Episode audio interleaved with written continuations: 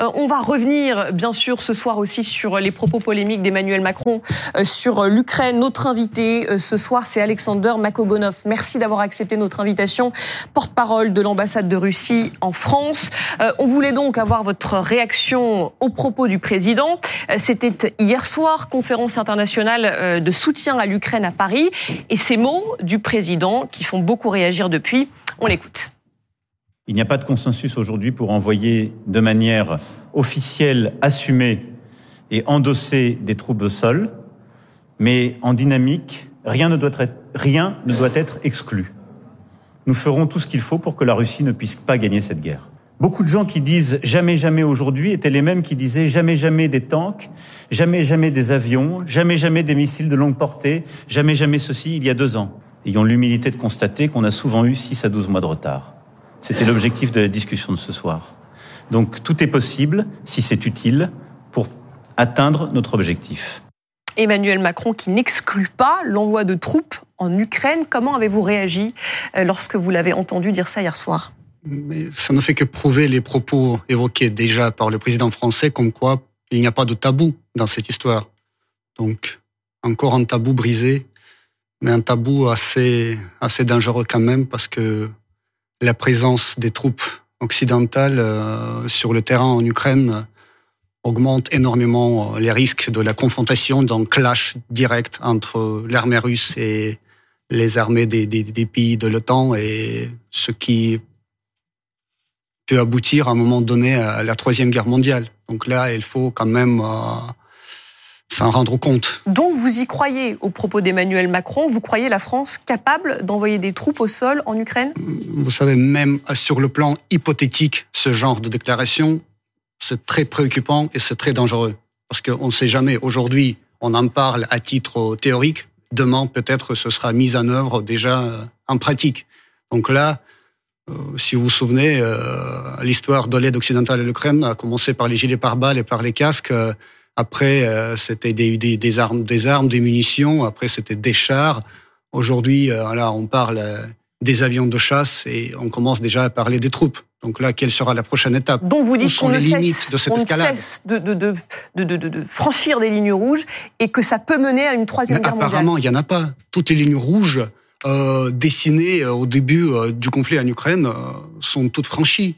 Donc là, apparemment, euh, il n'y en a pas. Il reste à savoir où sont les limites de cette spirale de folie. Avec nous ce soir, euh, Christophe Barbier, éditorialiste politique, Ulysse Gosset, éditorialiste politique international, et le lieutenant-colonel Guillaume Ancel, euh, ancien officier et écrivain. Merci à tous les trois d'être avec nous. Là-dessus, Ulysse Gosset. Bah, la première ligne rouge qui a été franchie, elle a été franchie par Vladimir Poutine, qui a envahi l'Ukraine. C'était il y a deux ans, et c'est cette ligne rouge qui est déjà la cause de tous les malheurs de l'Ukraine et, je dirais, du, monde d'une certaine manière, parce que ça a évidemment provoqué un choc global. Aujourd'hui, le président de la République veut surtout adresser un message à Poutine. Et la question qu'on peut poser au porte-parole de l'ambassade de Russie aujourd'hui, c'est est-ce que Poutine a bien conscience que s'il n'y a pas négociation, s'il n'y a pas cessez-le-feu, s'il n'y a pas retrait des troupes russes pour que l'Ukraine retrouve sa souveraineté et ses frontières de 1991, acceptées par la Russie, eh bien, il y a effectivement un danger de voir un plus grand engagement des Occidentaux. Est-ce que le signal envoyé au Kremlin a été reçu? Tout d'abord, Ulysse Gosset, la cause de tous les malheurs de l'Ukraine, c'est le régime qui s'est installé à Kiev en 2014 grâce, entre guillemets, à un coup d'État sanglant et légitime, le régime qui a pris en otage tout le pays et tout le peuple ukrainien, le régime qui a déclenché une guerre fratricide dans le Donbass en 2014, faisant 14 000 morts donc là, c'est ça la cause des malheurs. Et pour éradiquer... Il n'y a pas eu de, coup d'État et, non, non, non, il n'y a pas eu... Il y avait un coup d'État quand même armé, sanglant, avec des morts. Et, la Russie occupe le Donbass. Est-ce qu'il y a eu une invasion russe en 2022 Non, non, non, je continue. Et justement, pour éradiquer les causes de ces malheurs, la Russie est intervenue en février 2022 pour mettre fin à cette guerre civile à l'intérieur de l'Ukraine pour protéger les gens russes et les russophones. Mais ça, c'est une réécriture de l'histoire. Dans le C'est une réécriture de l'histoire. C'est pas la réécriture, c'est l'histoire. C'est déjà l'histoire. Il faut pas dire que la guerre a commencé en 2014. La guerre a commencé en 2014. Justement. Elle s'est aggravée par l'invasion de la Russie en 2022. Non, non, non, elle n'a pas s'aggraver. Donc la Russie ah, est intervenue pour mettre fin à cette guerre et elle va mettre fin à cette guerre. Donc là, c'est juste la question du temps. Par la voie diplomatique, par la voie militaire, peu importe, la Russie va atteindre ses objectifs et la guerre sera terminée. Ma question était, est-ce que le signal est entendu au Kremlin? Écoutez, mais au Kremlin, en tout cas, cette déclaration a été, bien sûr, entendue par le Kremlin, a retenu l'attention du Kremlin, mais, bien sûr, cette déclaration constitue un élément nouveau dans le discours du président français, euh, mais euh, pas trop nouveau car euh, en principe les militaires occidentaux sont déjà présents sur le terrain depuis très longtemps euh, sous différentes formes en tant que spécialistes militaires, conseillers militaires, services de renseignement euh, et les mercenaires bien sûr. Est-ce que vous nous considérez déjà nous les pays occidentaux, les pays de l'OTAN comme co-belligérants? Euh, vous savez que belligérance, c'est un terme juridique il faut voir dans les documents alors quels sont les, les, paramètres de ce terme. Mais en tout cas, il est évident que l'Europe s'implique de plus en plus dans, dans, le conflit en Ukraine, ce qui est très dangereux parce qu'à un moment donné, ça peut, ça peut déraper grave et devenir incontrôlable. Et ça veut dire quoi? Alors comment réagirait la Russie dans ce cas-là? Non, mais la Russie continue, en tout cas, peu importe les, les, les déclarations, euh, la Russie continue euh, son opération militaire spéciale jusqu'à ce que ses objectifs ne soient atteints. C'est tout. C'est quoi l'objectif? Non, c'est pas c'est pas ça. C'est pas l'objectif, c'est les objectifs. Lesquels, il y en a, lesquels, lesquels C'est quoi les objectifs aujourd'hui? Euh, Globalement, il y a deux objectifs. Globalement, alors c'est tout d'abord protéger nos gens sur ces territoires-là, sur nos terres ancestrales qui sont revenus dans leur maison natale. Vous parlez du Donbass là Le Donbass, le Sud et voilà. Et puis euh, bien sûr euh, neutraliser les menaces qui proviennent toujours du territoire ukrainien, de l'Ukraine armée jusqu'aux dents, le Donbass avec le régime russophobe à la tête, de l'Ukraine, manipulé de l'extérieur. Ça veut dire renverser le régime de Kiev d'aujourd'hui bah, ce régime de Kiev, euh, en fait, euh, il vit euh, son agonie déjà depuis un moment. Donc là, c'est il a quand même réussi à stopper, il a quand même réussi à stopper l'intervention russe, puisque l'objectif des Russes c'était de prendre Kiev vous avez été obligé de reculer.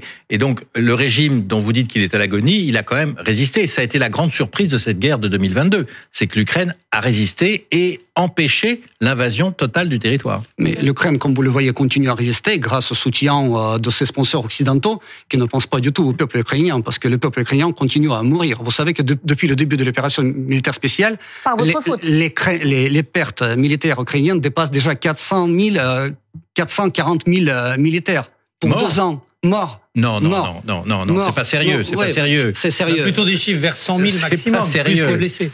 400 000 victimes russes, euh, morts et blessés peut-être, mais pas ukrainiens. Non, c'est pas sérieux. Rien que euh, depuis le début de cette fameuse contre-offensive, en juin euh, 2023, mhm.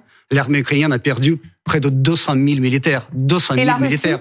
Et la Russie, euh, je ne peux pas vous donner des chiffres, mais vous connaissez les chiffres de l'Ukraine, en tout cas, la proportion, la proportion, la, la proportion est incomparable est Les experts, les experts militaires les plus sérieux et, pensent exactement le contraire. C'est-à-dire que les pertes russes sont plus importantes que les pertes ukrainiennes. et parce que pourquoi? Parce que la Russie a un avantage dans cette guerre.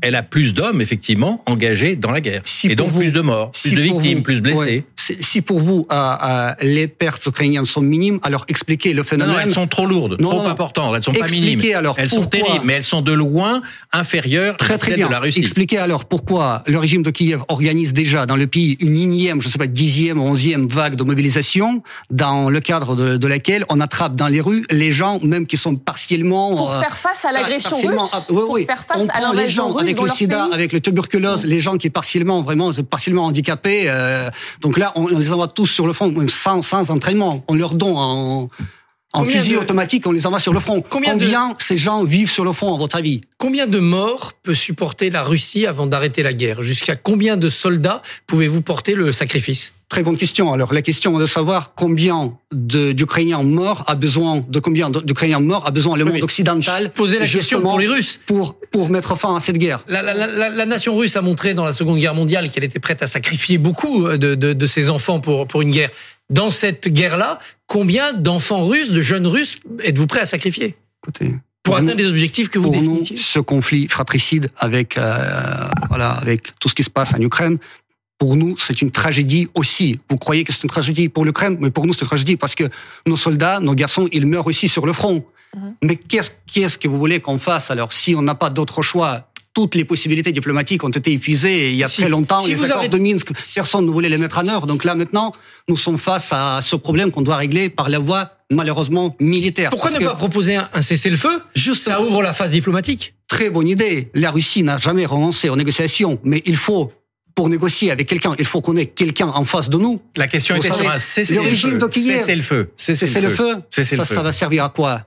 Bah, pour, que le, la guerre. pour que le régime de. Kiev puisse se réarmer grâce à ses amis occidentaux et Donc continuer vous la voulez pas guerre. de cessez-le-feu. Non, non, mais écoutez, on, on veut les négociations de paix. On veut pas. Il s'agit pas de cesser le feu. C'est pas ça. c'est- une mesure vraiment euh, provisoire qui servira à rien. On veut les négociations de paix. Mais le problème, c'est qu'on n'a personne avec qui négocier. Le régime de Kiev, c'est interdit On peut au niveau commencer avec un législatif. cessez-le-feu avant de négocier. Le régime Ce de serait une Kiev- preuve de bonne volonté. Le régime de Kiev, c'est interdit au niveau législatif toute négociation avec la Russie.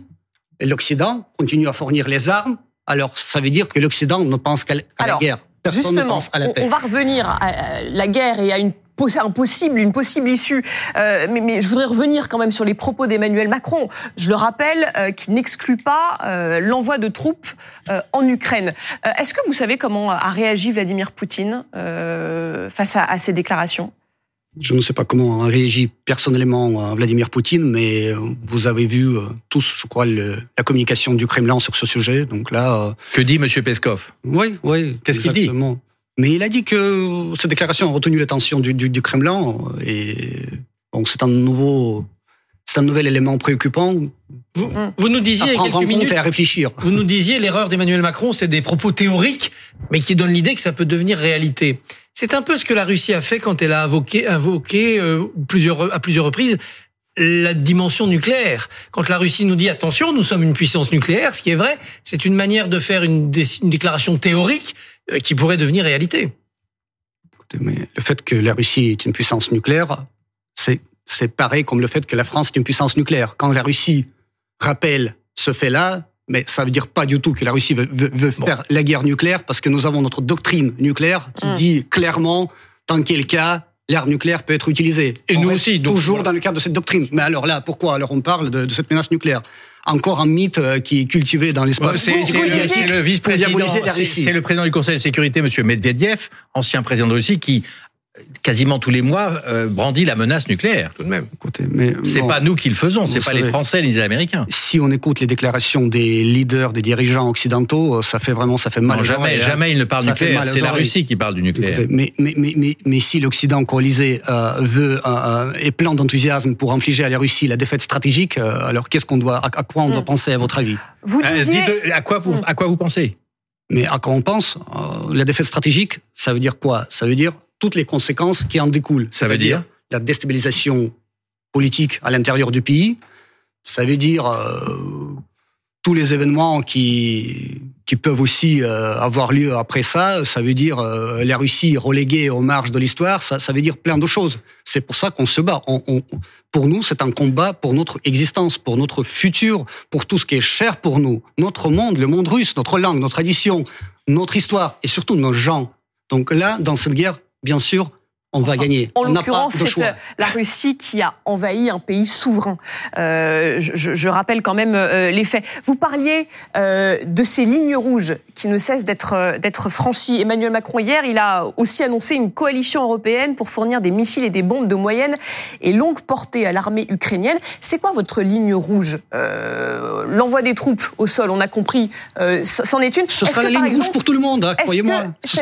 Bah, l'envoi, l'envoi des troupes au, au sol, ce sera la ligne rouge pour tout le monde parce que ça peut déclencher la troisième guerre mondiale. Sauf si ce sont La de troisième guerre conseillers. mondiale, pour que vous sachiez, ce sera la guerre entre les puissances Oui, nucléaires. mais de simples conseillers pour aider à utiliser des armements ou former des soldats ou comme on le voit en Moldavie ou vers la frontière biélorusse, des personnels non militaires mais qui sont là pour faire de, du conseil, c'est pas ça qui déclenchera la troisième guerre mondiale. Oui, mais, mais si on parle de l'envoi des troupes, Pas de troupes euh, combattantes. Là, qui constitueront bien sûr en cible légitime pour les troupes russes, parce que ces troupes-là, elles font quand même la guerre contre les troupes russes. Vous, vous, Mm. vous pouvez comprendre, vous pouvez imaginer l'ampleur de l'engrenage. Parce que là, concrètement, il y a une source proche de l'exécutif euh, qui dit qu'en fait, ça correspondrait plutôt à de la cyberdéfense, à la coproduction d'armements et de munitions en Ukraine, euh, au soutien de l'Ukraine et à sa frontière euh, bélarusse avec euh, des forces non militaires, à des opérations de déminage et à la défense de pays menacés par l'offensive russe, comme la Moldavie. Ça, ce sont des lignes rouges ou pas, selon vous? Vous savez, le problème, c'est qu'on ne parle même pas des lignes rouges. Le problème, c'est que tout ce genre de mesures, ça ne fait que prolonger la guerre. Ça ne fait que prolonger l'agonie du régime de Kiev.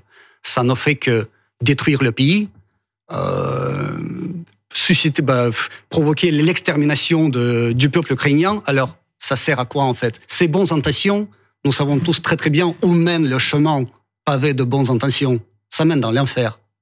Vous avez noté que le président français dit toujours nous ne voulons pas faire la guerre à la Russie. Il n'en est pas question. Et nous ne voulons surtout pas faire la guerre au peuple russe. Par contre, ce qui est en cause, c'est le régime russe, le Kremlin, le régime de Vladimir Poutine. Pourquoi euh, pensez-vous que la France aujourd'hui se défend? Euh, Pourquoi la Russie attaque-t-elle la France avec autant de vigueur, notamment avec euh, des cyberattaques, avec des manœuvres de désinformation, que ce soit en France ou en Afrique? Pourquoi cet euh, affrontement de plus en plus vif avec la France, entre la France et la Russie. Moi qui, qui ai consacré presque toute la carrière diplomatique aux relations franco-russes, qui, qui, bon, je m'y connais un tout petit peu, moi, je me demande depuis quand la Russie a commencé à être une menace pour la France. Depuis 1814, lorsque la Russie n'a pas permis euh, le démembrement de la France par les alliés de la coalition antinapoléonienne, ou depuis 1914, lorsque la Russie a commencé l'offensive au front de l'Est, ce qui a permis à la France de, gagner la bataille à la Marne, ou depuis 1916, lorsque la Russie a envoyé 20 000 soldats pour défendre la France sur les fronts en Champagne, ou depuis 1944, lorsque Charles de Gaulle est venu voir Staline pour signer euh, le l'accord où c'était le, le, pacte de, de l'alliance d'entraide, ce qui a permis à la France de revenir dans le rang des grandes puissances vainqueurs euh, contre le nazisme et ce qui a permis à la France de devenir après le, le membre permanent de, Conseil de sécurité des Nations Unies, ou depuis 1946, lorsque la France a connu une mauvaise récolte et l'Union soviétique a envoyé 400 000 tonnes de blé à la France. L'Union soviétique qui était en ruine à l'époque. C'est depuis quand la France a commencé à détester la Russie? Répondez-moi. Il n'y a pas de détestation de la Russie en France. Depuis quand nous avons commencé à menacer la France? Il y a même une, il y a même une grande amitié euh, franco-russe avec des générations de Russes qui sont arrivés après 1917 Alors, et même avant avec euh, une alliance franco-russe. Le plus beau exactement. pont de Paris, le pont Alexandre III, oui. a le nom d'un tsar russe. Il ne faudrait pas grand-chose oui. pour renouer vous cette savez amitié Aujourd'hui, avec cette rhétorique anti-russe, vous commettez non seulement un péché contre l'histoire, mais un crime contre le futur. Non, mais c'est pas un péché anti-russe. Au contraire, je pense que l'amitié franco-russe, elle traverse toutes les périodes. Puis il y a des moments, comme toujours, de crise. Il ne faudrait pas grand-chose pour renouer cette tradition d'amitié et d'entente euh, franco-russe. Il, il faudrait qu'il y ait à Moscou la décision d'arrêter euh, ce que vous appelez l'opération spéciale et de revenir sur le tapis vert. C'est pas c'est pas Moscou qui a détruit tout le complexe énorme des relations bilatérales avec Paris euh, qui qui qui était constitué ces dernières décennies euh, dans notre histoire moderne et c'est pas à la Russie de prendre l'initiative quand même. Ah bah, souvenez-vous c'est la Russie qui fournit les armes. Souvenez-vous les Français. souvenez-vous du président de la République française disant il ne faut pas humilier la Russie. Aujourd'hui, le même homme, le même président dit la Russie a changé de posture, elle attaque la France, elle attaque les Européens et nous devons nous défendre. Qu'est-ce que vous répondez à ça Alors, ce que fait la France pour que la Russie soit attaquée, nous le savons tous. La, France fournit massivement les armes avec lesquelles les Russes sont tués. Alors, comment la Russie menace la France aujourd'hui? On aurait bien quand même connaître des preuves de ça. Parce que là, on en parle partout, mais ça, c'est du blabla politique. C'est ouais. la démagogie politique qui n'a qui n'a rien en soi en fait. C'est une coquille vide. C'est un mythe parce que là, il faut. Mais regardez faut les toujours... réseaux sociaux, vous les voyez tous les jours, les il attaques cyber. Il faut. Elles sont là. Je, je les vois pas du tout. Euh, les, les réseaux sociaux fonctionnent très, très bien. Et là, je, regardez je, les réseaux pas. sociaux, ouais, ouais. vous verrez. Alexander, là... euh, Alexander, pardon. Euh, vous m'impressionnez pas plus que ça parce que vous nous étalez des connaissances historiques, mais moi j'ai commencé ma carrière professionnelle comme négociateur chez les Khmer Rouges. Et les Khmer Rouges tenaient toujours un discours comme ça euh, de libération du peuple. Ils ont réussi à faire massacrer à peu près un tiers du Cambodge. Tout à l'heure, vous avez dit, ça peut déraper grave. Et là, ce serait incontrôlable. Ce sont vos mots. Qu'est-ce que vous vouliez dire par là? Euh, En principe, c'est pas la première fois que je renvoie à cet épisode historique. Hum, assez, non, assez illustratif. Au présent. Ouais, ouais, ouais. Là, vous dites ce serait incontrôlable. Mais en fait, ça veut dire quoi? Ça veut dire que rien ne change. La, la Première Guerre mondiale a commencé par un simple coup de pistolet, si vous vous souvenez bien. Si non, vous connaissez un né, petit peu l'histoire, aujourd'hui, aujourd'hui, nous avons Rép tout Répondez à ma question. Oui, Arrêtez oui. de vous enfuir dans l'histoire. On n'est pas un non, siècle non. en arrière. Oui, on est en 2024. Je vous pose une question Mais qui est simple. Ce sont vos propos. Vous avez dit à l'instant, ça peut déraper grave, et là, ce serait incontrôlable. Qu'est-ce que vous entendez par ce serait incontrôlable? Est-ce que vous menacez la France? Vous êtes le porte-parole de Poutine. J'aimerais savoir ce que vous entendez par là. Je, je suis un ancien officier. Quand j'entends ces propos, je me dis tiens, on est en train de menacer. Donc explicitez la menace que vous venez venez d'annoncer. Qu'est-ce que vous appelez ce serait Il ne faut incontrôlable pas vraiment pervertir mes propos, c'est la première chose. Deuxième chose, alors sur le terrain en Ukraine, nous avons tout type d'armement possible et impossible. Déjà, vraiment, les plus sophistiqués. Nous avons les militaires occidentaux présents sur place, à titre o- officieuse. Alors, là, alors, dans ces circonstances-là, si, si ça commence vraiment, si l'escalade continue, mais ça, ça peut, ça peut déraper grave, ça peut, euh, J'ai entendu, vous l'avez déjà dit, mais qu'est-ce que vous entendez par déraper grave? Mais vous comprenez pas vraiment? Non. Il faut que je vous explique. Oui, je veux bien. C'est vous l'objet de ce à- débat, à- c'est de oui, savoir ce que vous, entendez savez, par à, à ça la, peut déraper grave. à la- à la guerre, euh, il y a des gens qui, qui J'ai fait tirent. fois la guerre. Ouais, ouais, D'accord Je pense que vous n'avez Oui. pas cette expérience-là. Donc, expliquez-moi ce que vous entendez par déraper grave. Vous savez, les armements, ils il, il, il servent à, à, à tuer les gens. Ça, je Oui, connaissais. Ça, ça tire, ça explose, etc. Il y a des gens qui les utilisent et il y a des gens qui, qui bon, des belligérants qui, qui s'entretuent. Mais avec tous les armements qui sont là déjà sur le terrain et avec les armements qui continuent à y arriver, à y, à y arriver, comment, comment vous voulez que ça s'arrête? Bien sûr que ça va, cette, cette spirale va continuer, cette spirale de violence et cette spirale de folie. Alors, je n'ai pas besoin de vous expliquer. Reste juste imaginer comment ça se passe sur le terrain. En fait, vous savez pas ce que vous avez dit tout à l'heure. Quand vous avez dit ce serait incontrôlable, en réalité, vous n'osez pas nous dire ce qui ne serait plus Est-ce contrôlable. que vous avez jamais vu les guerres qui sont contrôlables? Vous savez, quand les gens s'entretuent et s'entretuent. j'ai noté que vous contrôliez pas ce qui se passe en Ukraine, puisque ça fait deux ans que vous essayez euh, de reprendre le contrôle, comme vous l'annoncez euh, tout à l'heure. Manifestement, vous n'y arrivez pas. Non, mais euh, l'objectif. Dans cette opération militaire Attendez. spéciale qui ne devait durer que quelques jours, voire Et, quelques semaines. et qui, ça qui vous a dit ça? Euh, Un officiel russe hein, Il a dit quelques jours Les autorités russes Non. parlaient de trois jours pour Non. reprendre Kiev. Non, Hmm. non. Ah si. Personne n'a jamais évoqué cette, Ça hypothèse et cette très court. perspective. C'est ce que Vladimir Ouais, ouais, ouais. Poutine a annoncé à la société Mais ça- russe. ça- c'est- c'est- c'est- ces fameux trois jours, ça provient de, de, je sais pas, de, de Wall Street Journal. Ça, ça provient en tout cas de, Non, de la presse occidentale. hein. C'est- Il y avait pas, pas un seul Ça officiel dure. russe ou militaire Ça russe dure, ça dure. qui, ça qui- qui dure. parlait de trois échappez- jours. hein. Donc actuellement, la situation vous échappe en fait en Ukraine. Non, ça ne nous échappe pas. Tout est sous le, le contrôle. On tient la ligne du front et vous le Et voyez. tous vos objectifs sont remplis. Non, pas tous. Bien sûr, on continue à les remplir et ils, sont, ils seront tôt ou tard, ils seront atteints. Simplement, il ne faut pas s'opposer à vous. C'est ce que je comprends. Pardon. Il ne faut pas s'opposer à vous. C'est ce que je comprends. On doit laisser faire la Russie, finir de massacrer ce qui reste Non. comme opposition en Ukraine. Et là, on Mais- pourra revenir discuter avec la grande Russie. mais si le sort du peuple ukrainien vous préoccupe tellement, mais arrêtez au moins de fournir des armes et appelez euh, le régime de Kiev aux négociations. Comme ça, vous pourrez sauver des milliers et des milliers de vies d'Ukrainiens qui La meurent, France aide qui meurent l'Ukraine chaque jour sur le à se front. défendre contre Ces gens-là, l'invasion. ils savent même pas pourquoi ils se battent. Est-ce que, la, est-ce que la Russie Alors- serait prête à se retirer du Donbass et à revenir aux frontières de 91 La Russie ne peut pas se retirer de la Russie. Non, non, le Le Donbass, Donbass est ukrainien. En désormais, non, non, non, 1991, le Donbass ukrainien. est désormais déjuré et de facto russe, tout comme la région de Kherson et Zaporozhye. Donc il n'y a pas de négociation possible. Non, c'est les, les nouvelles réalités géopolitiques qu'il faut Donc, reconnaître. Poutine ne peut pas négocier sur le c'est hors de Donbass. question. C'est hors de question. Donc c'est l'impasse. C'est hors de question. Mais si vous voulez sauver des vies des Ukrainiens et sauver au moins ce qui reste de l'Ukraine, quand même, c'est c'est à vous de prendre cette initiative. Ouais. Et vous dites, pour reprendre, donc ça peut déraper grave. Euh, euh, Est-ce que si on envoie des avions, des mirages par exemple, qu'est-ce qui se passe? Tout d'abord, il n'y a pas d'armes miracle pour euh, marquer un tournant dans, dans ce conflit. Euh, D'abord, c'était les chars. Maintenant, on parle des avions. Mais en tout cas, euh, vous voyez, les chars... les Donc, ce chars, serait les chars brûlent, les, les avions peuvent tomber. donc, Donc si la France envoie des pas l'escalade continuera.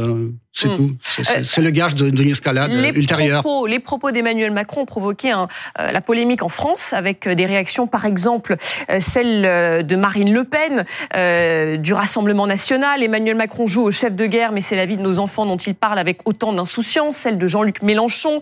La guerre contre la Russie serait une folie. Est-ce que ces réactions-là de Marine Le Pen, de Jean-Luc Mélench- Mélenchon vous rassurent d'une certaine manière? Mais c'est la réaction des gens qui pensent euh, à la vie, euh, au futur. Les réactions euh, plus que normales. Ce sont les amis de la Russie.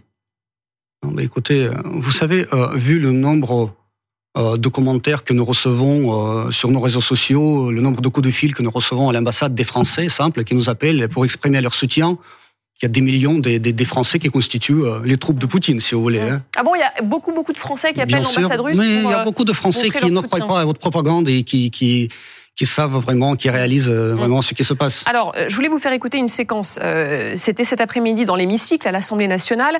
Euh, Gabriel Attal qui répondait donc euh, aux propos de Marine Le Pen. On, on l'écoute tout de suite. Vous m'interrogez sur une hypothèse de soldats français ou européens sur le sol ukrainien. Mais je vais vous le dire, Madame Le Pen.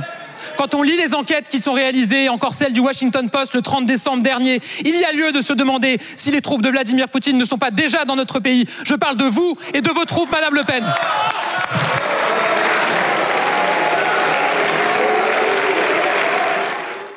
Il fait référence à cette enquête euh, du très sérieux Washington Post publiée en décembre dernier et qui affirme euh, que le Kremlin fait en sorte que ces éléments de langage euh, sur l'Ukraine se retrouvent utilisés par le Rassemblement national. Quels sont vos liens avec le, le Rassemblement national?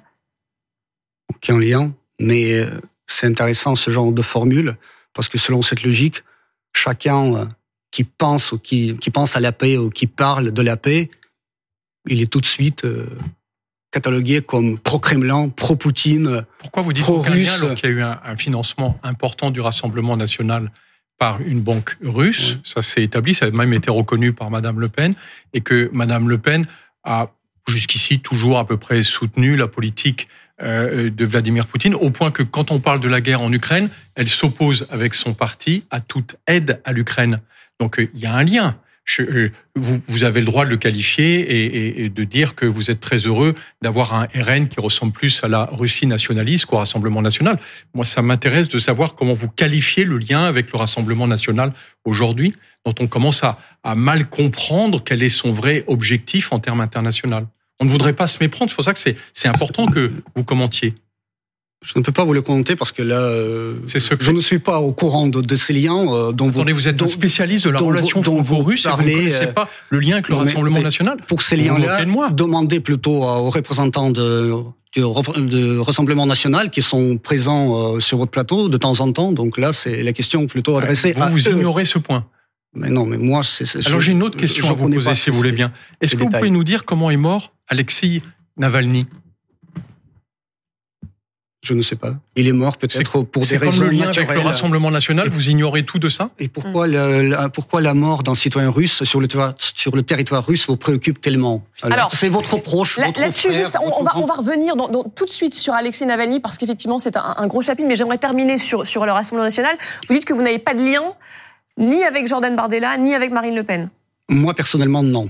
Non, mais la Russie. Vous, personnellement, non, mais la La Russie. Mais la Russie, euh, je ne sais pas de quel lien parlez-vous. euh, Vous, vous entendez la rhétorique des, de différentes forces politiques françaises. Elle est, à l'égard de la Russie, elle est plus ou moins euh, similaire. Donc là, c'est le même, c'est presque le même discours. Alors comment on peut avoir des liens avec euh, avec les gens qui, quand même, qui, qui croient la Russie, qui considèrent la Russie comme agresseur et qui veulent que la Russie perde? Vous Est-ce sentez que très la- à l'aise sur le est-ce- sujet? Vous, vous ne les avez jamais reçus à l'ambassade?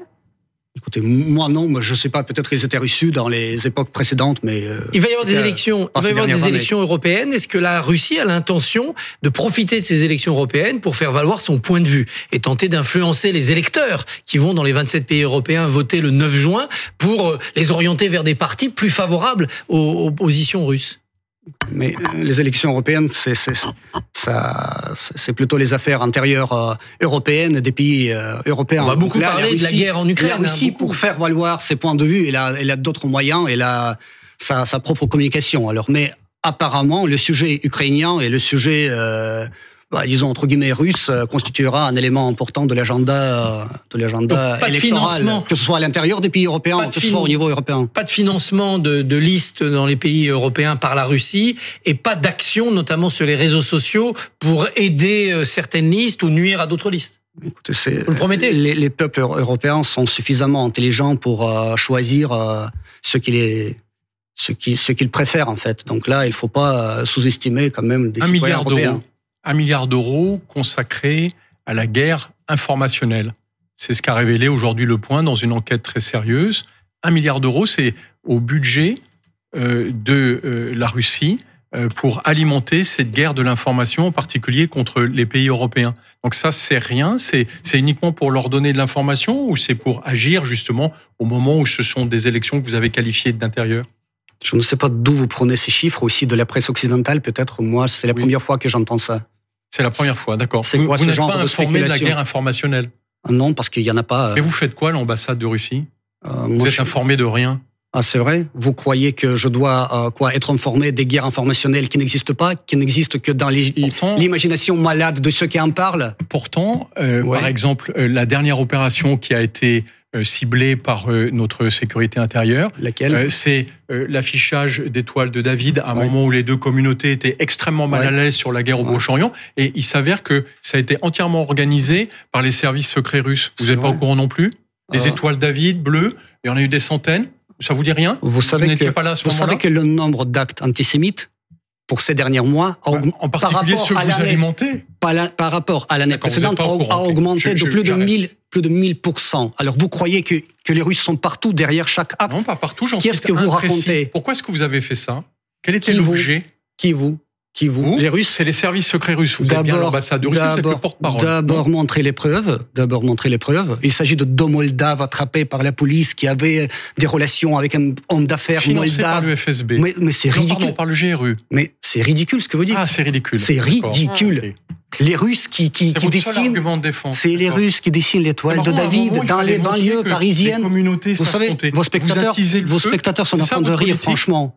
Et tous les autres actes antisémites, alors c'est les Russes toujours On n'a plus rien d'autre à faire euh, dans, dans, dans, dans cette vie que de dessiner les étoiles de David à Paris Ouais. Une des, une des C'est quand même très curieux que des Moldaves arrivent en France, qu'elles soient en lien avec un oligarque Exactement. moldave qui lui-même a des liens avec le GRU et qu'il soit C'est les auteurs curieux, de c'est ces très dessins. ridicule euh, quand ce genre de, choses mais vous l'attribuez à quoi est attribué à la Russie. Ça, c'est vraiment vous ridicule, ça fait à rire. quoi, vous Ça fait rire. Vous l'attribuez à qui? À des, gens, à des gens qui l'ont fait, Comme ça, tout- des Moldaves qui arrivent comme ça. comme tous les autres actes, antisémites commis en France depuis, euh, voilà, depuis déjà des mois, depuis euh, cette histoire euh, en octobre C'est pas convaincant, Alexandre. Écoutez, c'est pas convaincant ce que, ce que vous dites, ça c'est sûr. C'est pas convaincant, c'est ridicule en même temps. Une des motivations de la Russie avant, avant le février 2022, c'était le risque d'extension de l'OTAN. Deux ans après, parce que vous avez attaqué l'Ukraine, euh, la Suède est rentrée dans l'OTAN, elle n'est pas le seul pays. La Hongrie vient de ratifier l'intégration de la Suède à l'OTAN, alors que la Hongrie était en Europe de l'Ouest, un pays qui écoutait la Russie et qui défendait les positions de la Russie. Est-ce que là, vous ne reconnaissez pas un échec diplomatique complet? Vous avez voulu empêcher le renforcement de l'OTAN, vous l'avez accéléré.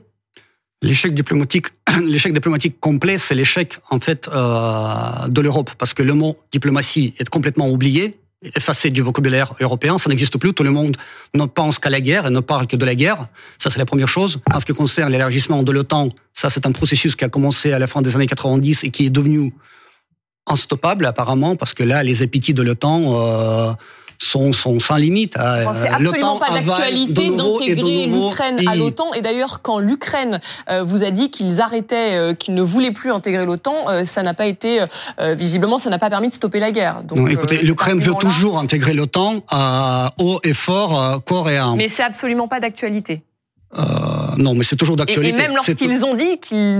Non, non, cette question reste toujours d'actualité et c'est ça le problème. Parce Vous que l'Ukraine veut toujours intégrer l'OTAN et l'OTAN fait tout pour que l'Ukraine continue se battre Mais et sacrifier des milliers de ces gens pour ce Vladimir rêve. Poutine, Vladimir ce Poutine rêve. avait dit qu'il y aurait des conséquences à l'entrée de la Suède dans l'OTAN.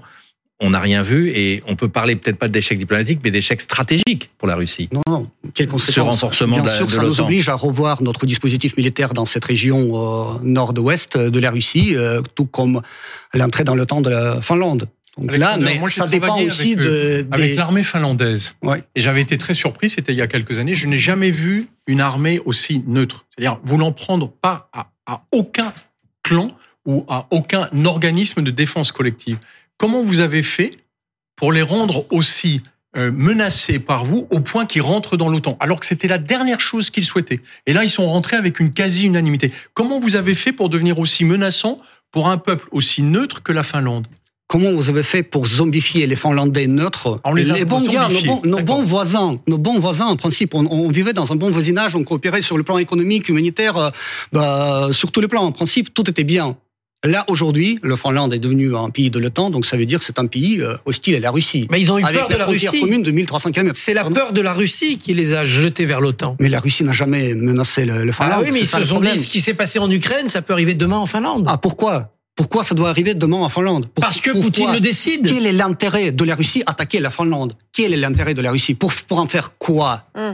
Tout comme Bah, la, la- la attaquer même les- question peut se poser pour l'Ukraine. tout pour attaquer, comme pour attaquer les pays baltes, la Pologne ou d'autres pays. Quel est le sens de le faire?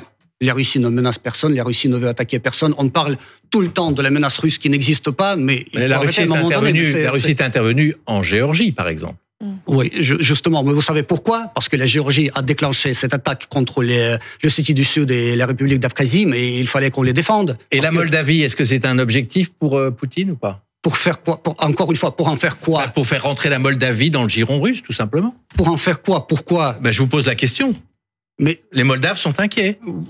bah, ils sont inquiets. C'est surtout le gouvernement qui est inquiet et qui utilise, qui, qui utilise cette menace russe encore une fois pour manipuler la, la population. Vous nous dites la Russie n'a jamais menacé la, Moldavie. Il y a des milliers, dites- vous il y a nous des dites milliers ce de soir- Moldaves qui travaillent en Russie toujours. Voilà, vous nous dites ce soir le Donbass, la Crimée, c'est la Russie, mais la Moldavie, ça n'est pas la Russie.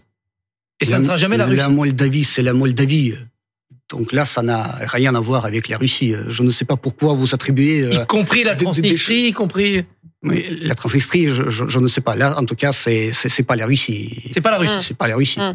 Là, il faut pas inventer des choses qui, qui Non, non, n'existent pas. Et Non, qui- mais c'est- c'est c'est- c'est- c'est bien de, mettre les, les Il choses ne au faut pas attribuer à la Russie des choses qu'elle n'a jamais évoquées et qui, qui n'existent pas pour nous euh, dans notre agenda euh, politique. Et- Si- je, je rappelle que si, si Christophe Barbier en parle, c'est que la Transnistrie, c'est une région séparatiste russe.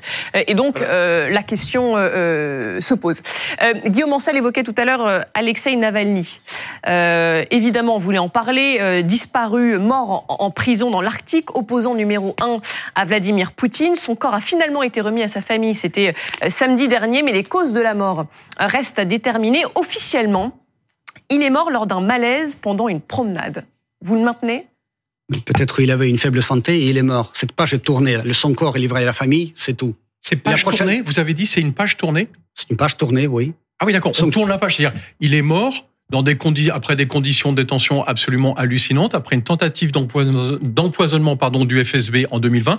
Mais en fait, c'est juste, on tourne la page et on passe au Vous suivant. savez, ce qui C'est comme vous- ça que vous traitez euh, euh, des, des, des cas d'assassinat. En fait, c'est juste, vous- on tourne la page. Ce qui doit vous préoccuper euh, Oui, en, ce qui concerne, en ce qui préoccuper. concerne les services pénitentiaires, c'est par exemple l'état euh, de ces services en France, la surpopulation carcérale, Ah par non, exemple. alors, en l'occurrence, la, la diffusion des idées Et, et on parle etc. aussi de la surpopulation carcérale Voilà, sur ce parlez-en, je vous rassure. Mais là, nous, ce soir, on aimerait revenir sur ce qui s'est passé avec Alexei euh, Navalny. justement, vous avez peut-être vu ces articles de certains médias indépendants russes, notamment le, le très sérieux Medusa, euh, qui révèlent qu'il y a de nombreuses tortures qui ont été pratiquées dans la prison russe où est mort Alexei Navalny.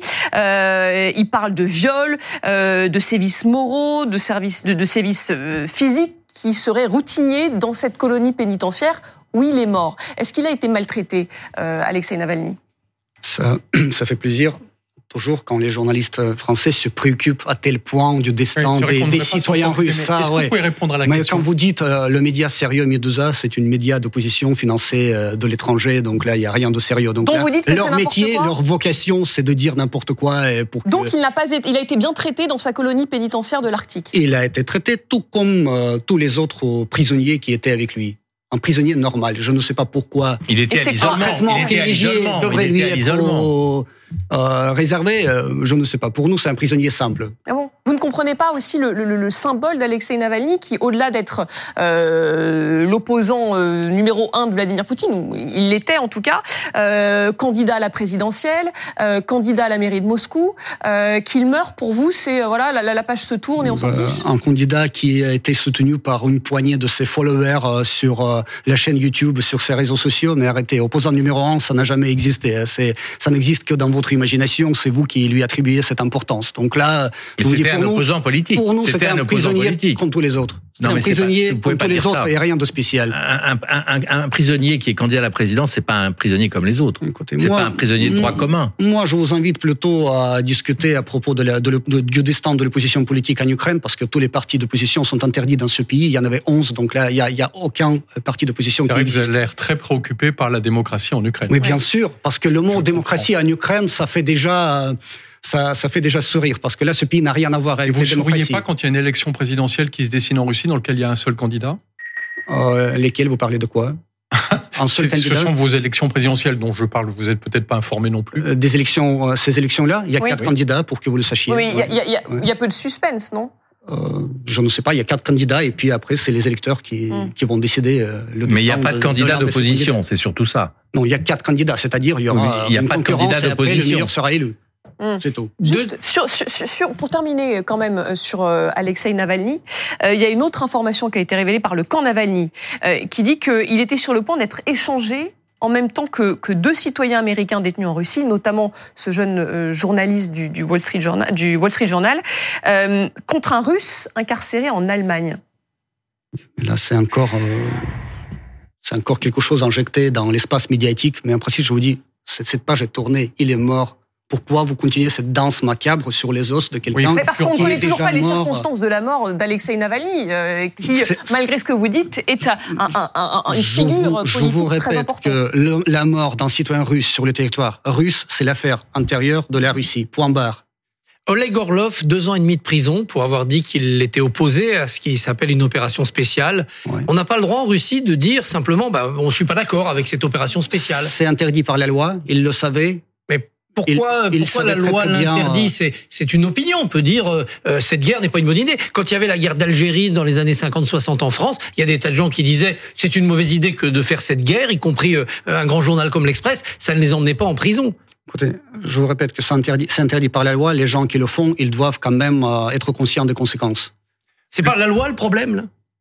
Écoutez, mais c'est pas, c'est pas à vous de, de, de, de, de, Le pilote de- russe qu'on retrouve en Espagne, sur les, a sur les lois russes, c'est un problème ou pas. Hein Le pilote russe qu'on retrouve en Espagne criblé de balles Oui. parce qu'il avait fait défection de l'armée russe dans la guerre en Ukraine.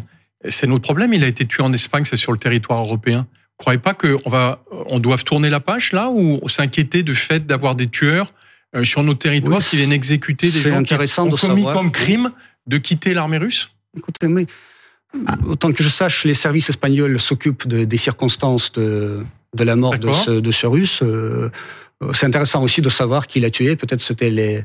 Peut-être que C'est- une dose de c'est- Covid comme Alexis c'était- Navalny qui l'a ceux qui l'ont acheté. Mais il a, il a choisi son destin, en tout cas. C'est un traître. Et les, les traîtres, ils finissent toujours mal. D'accord. Et c'est vous qui vous chargez d'infliger euh, la sanction? Non, c'est pas moi. C'est donc là, je vous dis, c'est personne ne sait les circonstances de sa mort, mais là, euh, il a choisi Si les circonstances de sa mort, Il on a choisi il a son été criblé de balles, donc c'est pas un accident. Vous allez nous dire que c'est peut-être un suicide? Non, je, je vous dis rien. C'est une Euh, je tradition russe de poursuivre les traites pour les éliminer à, à l'étranger? Non, c'est pas la tradition russe, c'est le destin de tous les traîtres en principe. C'est comme Pierre Laval qui a choisi aussi son destin, qui a été fusillé, voilà, parce qu'il était Après un un traître. procès quand même. Parce que c'était un, procès. traître du peuple français. Mais donc après un là, procès. ouais, il faut toujours. Ben, procès qui durait trois jours, écoutez, mais bon. Hum. On peut s'opposer encore librement à Vladimir Poutine en, en Russie? Mais si c'est dans le cadre de la loi, euh, bien sûr. euh, donc nous avons notre Mais parlement. La loi, justement, semble empêcher toute liberté d'expression. Pour- pourquoi Ah bah, quelle quand on, alors vous de à l'instant le dissident Oleg Orlov euh, parce qu'il a critiqué la, la guerre en Ukraine. On parle du dissident politique Vladimir Karamurza condamné à, à 25 ans de prison, euh, du jeune opposant Ilya Lachine, pareil emprisonné pour avoir euh, critiqué l'offensive militaire contre l'Ukraine. On se pose donc la question est-ce qu'on peut euh, s'opposer librement avec en plus la mort suspecte du premier Mais- opposant Vladimir Poutine il y a quelques les gens qui savent d'avance qu'ils violent la loi, ils, ils doivent tout simplement être conscients des conséquences. C'est tout ce que je peux vous dire. En ce qui concerne la, la critique des pouvoirs et tout ça, ça existe en Russie comme dans n'importe quel pays, mais il faut toujours être conscient qu'il y a une certaine législation à respecter. Ils sortiront un jour, euh, ces opposants? Mais bon, ils sortiront euh, parce que ça dépend de voilà, ils, ils sont en prison après après euh, que cette euh, leur emprisonnement se- sera terminé, ils sortiront. Mais je, sais, je ne sais pas pourquoi ça vous préoccupe à tel point. Vous avez pas mal de problèmes euh, dans votre système pénitentiaire, donc là, je vous conseille quand même de. Enfin, vous on- n'emprisonne pas, on n'emprisonne pas les, les opposants politiques euh, en, en France, je vous rassure. Euh, Ervan Gerkovitch, jeune journaliste d'une trentaine d'années du Wall Street Journal, euh, emprisonné euh, lui aussi. Pour l'espionnage. Pour Il l'espionnage. faisait un reportage sur Wagner. Non, bah, il euh, effectuait des activités de d'espionnage. Et donc là, il était aussi euh, conscient de ce qu'il faisait. Donc là, il a été attrapé en flagrant délit. euh, Et comment donc est là, il mort en tire des Prigogine conséquences. J'aimerais bien que vous nous donniez votre version des faits. Après ce que vous nous avez dit, où il faut tourner la page dès que quelque chose ne Oui. vous arrange pas ou n'arrange pas Vladimir Poutine. Comment est mort Prigogine, l'ancien patron de Wagner? Mais il est mort suite à un crash de son avion. Un tout le monde, tout un le monde est accident au courant. naturel de son avion, c'est ça? C'était un accident de l'avion. euh, Vous êtes au courant des circonstances. Vous l'avez, vous avez, vous avez discuté ce sujet dans votre antenne. Donc là, je ne sais pas pourquoi on doit y revenir. Monsieur Prigogine, un on citoyen russe qui est mort sur le ter- territoire russe, je le répète, c'est Mm. c'est l'affaire En intérieure fait, de la tout ce qui Russie. a été effacé par le régime russe, on ne doit plus en parler puisque pour reprendre vos mots, il faut tourner la page. Non, non. Il faut d'abord balayer devant votre propre porte. Il faut d'abord voir la poutre dans vos propres yeux avant de chercher une paille dans les yeux des Russes. Et je vous dis, tout ce qui se passe à l'intérieur de la Russie, et surtout avec les citoyens russes, c'est les affaires intérieures de la Russie. Je Dernière tremble question. sur le jour où le Rassemblement national sera au pouvoir. Est-ce qu'on sera traité de cette manière? Est-ce qu'il faudra commencer à s'inquiéter d'être euh, envoyé en prison parce que on aura osé émettre la moindre critique contre le pouvoir? Vous devez être plutôt vous inquiéter et avoir peur euh, du volume des mensonges, de cette bulle mensongère dans laquelle vous vivez. C'est ça qui est préoccupant, vraiment. Dans Taras Bulba de Nicolas Gogol, le héros tue son fils parce qu'il a revêtu euh, l'uniforme polonais. C'est toujours comme ça en Russie? Je ne vois pas de, de parallèle. J'arrive pas vraiment à comprendre votre question parce que c'est une parallèle qui est qui, qui me dépasse complètement. Taras Bulba, euh, la Russie, euh, vous mélangez trop de choses. Dernière question, la Russie gagnera selon vous? Mais bien sûr, bien sûr, c'est inévitable. Mais ça Je veut dire dis- quoi gagner?